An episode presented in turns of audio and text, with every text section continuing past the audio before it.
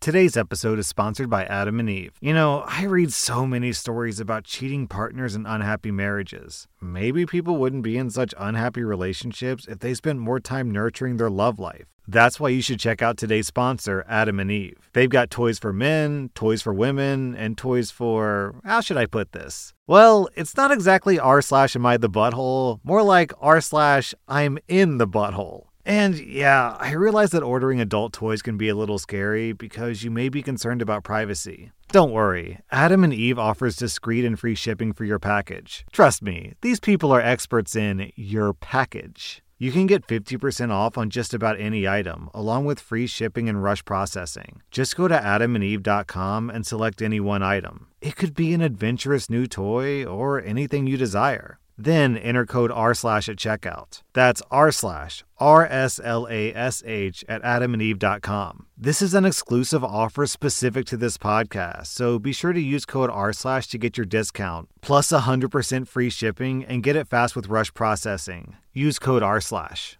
Today's episode is sponsored by ZocDoc. We all know there are things in life that you have to compromise on, like tedious commutes to work or dealing with your annoying boss. But when it comes to your health, there is no compromise. So don't go back to that one doctor who uses your appointment to catch up on their crossword puzzles, even though they're available right now or they take your slightly sketchy insurance. Instead, check out ZocDoc, the place where you can find and book doctors who will make you feel comfortable, listen to you, and prioritize your health. You can search by location, availability, and insurance. So there's literally no compromises here because with ZocDoc, you've got more options than you know. ZocDoc is a free app and website where you can search and compare highly rated in network doctors near you and instantly book appointments with them online. I use ZocDoc and you should too. Go to ZocDoc.com slash RS and download the ZocDoc app for free. Then find and book a top rated doctor today. That's ZocDoc.com slash RS. ZocDoc.com slash RS. Welcome to r slash pro revenge, where a guy literally dies because he decided to mess with the IT guy. Our next Reddit post is from Deleted. I work in the UK for a large technology company doing software support. I'm part of a team that has members all over the world. I've been in this job for about 10 years, and other than the major issues I've had with this guy, I truly enjoy my job. When I started with this company, I wouldn't say that I was green. I had about seven years of industry experience under my belt. I was definitely inexperienced with the company, but the job that I'd been hired to do used technologies that I was more than comfortable with. The point I'm trying to convey here is that I wasn't completely oblivious to all the applications supported by our company. Everyone in my team, around 30 of us, were very nice and were very keen to help, except for Shane. Shane is probably what most people would call the team guru.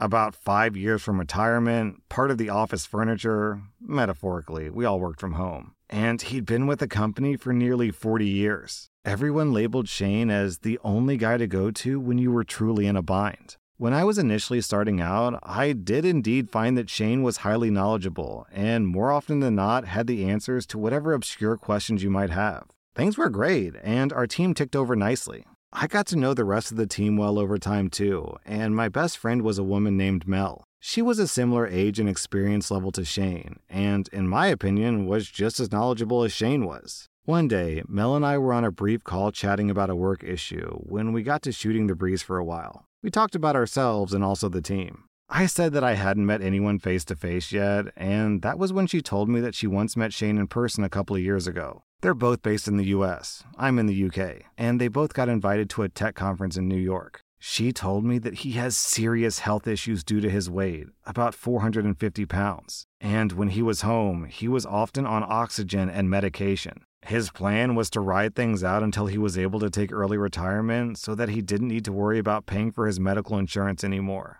That sounded like a reasonable enough plan to me, and we were soon talking about something else. The issue started about two years into my tenure with the company. We started moving in a new direction with what applications we were going to be offering to customers. And to that end, we got trained on a bunch of new stuff. I saw this as a great opportunity and equalizer. If no one on our team had any experience with this new software, then I would be on equal footing with everyone. This went really well for me, and I put a lot of time and effort into learning as much as possible. Shane didn't show much interest in the new stuff. He continued to spend most of his time with the legacy tools. In team meetings, you could clearly tell that he was getting pissed off that his status as a guru was gradually becoming more and more meaningless. This wasn't anything personal. We work in software. You have to adapt in order to remain competitive. As time went on, it was becoming clear to the team how much work I was putting in, and I was well on the way to becoming the go to guy for the new software. During this time, Shane would start sniping at me for anything he could possibly manage.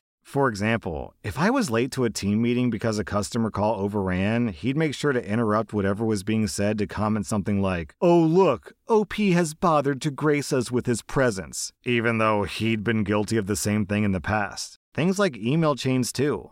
Almost anything I sent out that included him and our boss on an email, he would reply with some unrelated complaint or observation, completely irrelevant to what was actually being discussed. One day, Mel called me and asked me what my beef with Shane was. I truthfully told her that I didn't have any beef at all with him, and he just seemed to have it out for me. Mel said that if she managed to find anything out, she'd let me know. Things continued like this for a couple of years. I continued to be the go to guy, and he continued to try to discredit me and generally paint me in as bad a light as possible. One day, we had a major incident one that literally could have cost the company millions in government fines if it wasn't solved quickly. Our manager split us into teams to troubleshoot specific areas, and she paired me up with Shane. I wasn't happy about it, but whatever, I was a professional. We got on a call and started working through the issue. As our call progressed, it became abundantly clear why he didn't like me. He knew nothing about the software we were using. He hadn't done any work on it at all. Everything I asked him to check, he needed handholding, even for the most basic of tasks. Eventually, I just shared my screen and said for him to watch me. I went into the guts of the system, through so many logs, explaining to him what I was doing the whole time.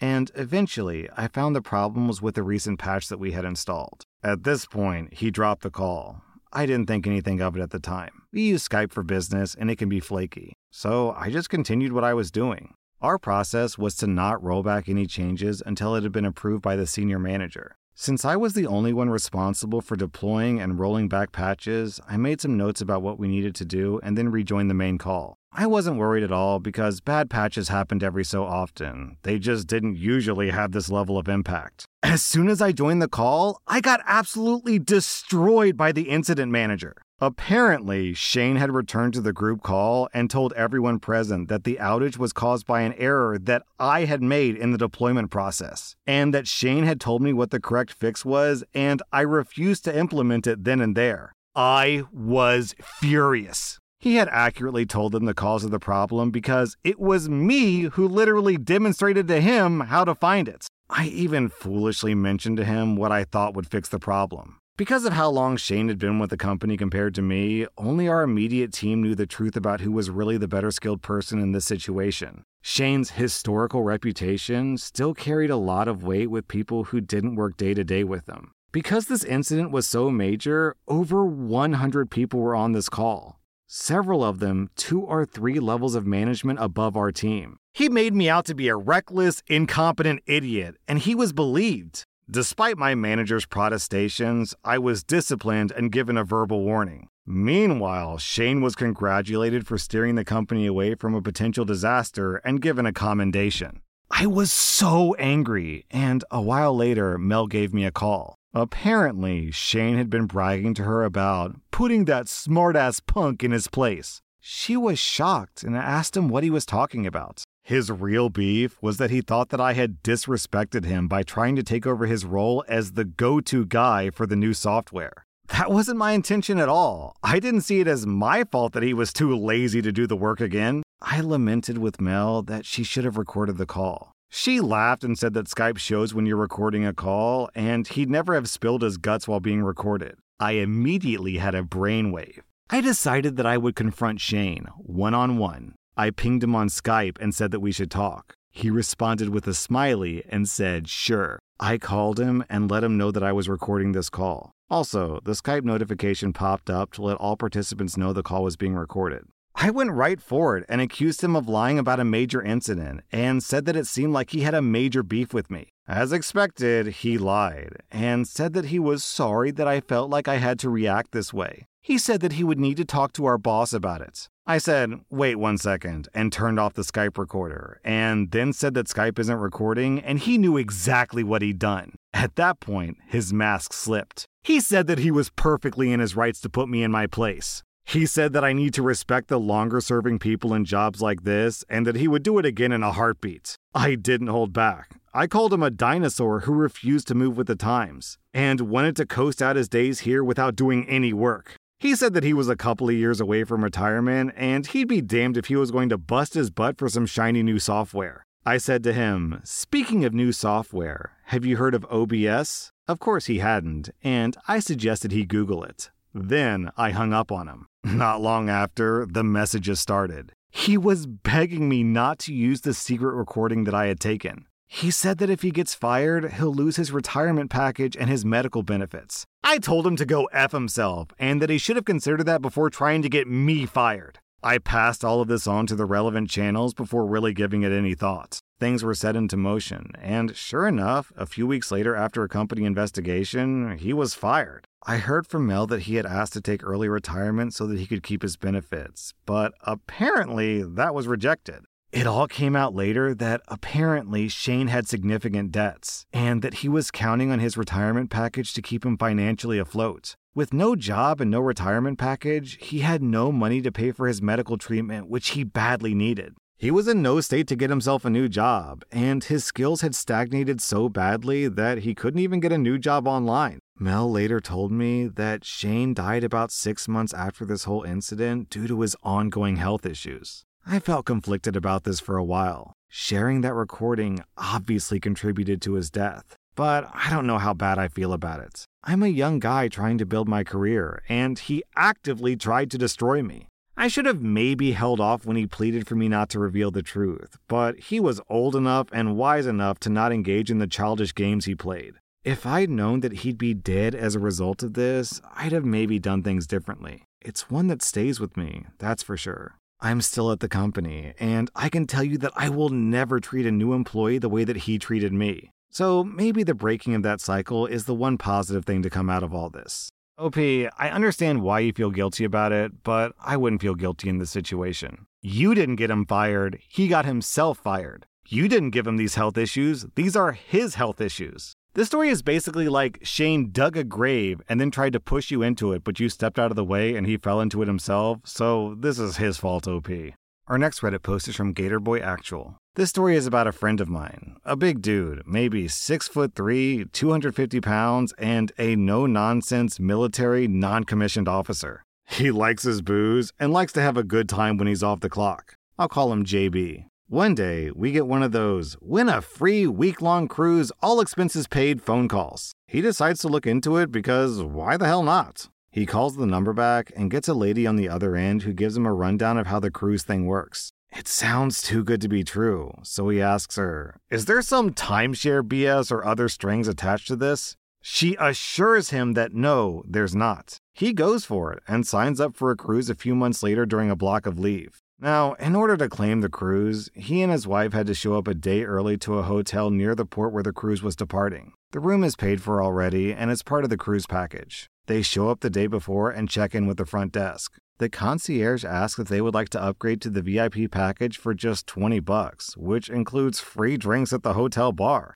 Hell yes, he takes the upgrade and heads to the bar. JB is a social drinker, and when he gets liquored up, he starts socializing with the other bar patrons. He finds out that they're also there for the cruise and that there's a mandatory presentation the next morning that everyone has to go to. JB starts to smell a rat. This sounds an awful lot like a timeshare scam. Well, he's having none of it, and being good and drunk, he rallies all the cruise goers around him, about 30 people, gets up on the table, and delivers a William Wallace style speech about how they don't have to deal with these timeshare scam artists. Within minutes, he's whipped the crowd into a frenzy and convinced everyone there not to buy into whatever the presentation is selling. Sure enough, the next morning, everyone shows up to the presentation to claim their cruise. They're told the tickets will be given to them at the conclusion of the presentation. JB is drunk again because, well, free booze and he's on leave. JB starts to go back into Braveheart mode, getting real loud about how this is a scam, and he was told explicitly that there were no timeshare BS attached to this cruise. Well, the timeshare people instantly recognize that JB is bad for business, so they usher him away from everyone else into a side room and try to talk some sense into him.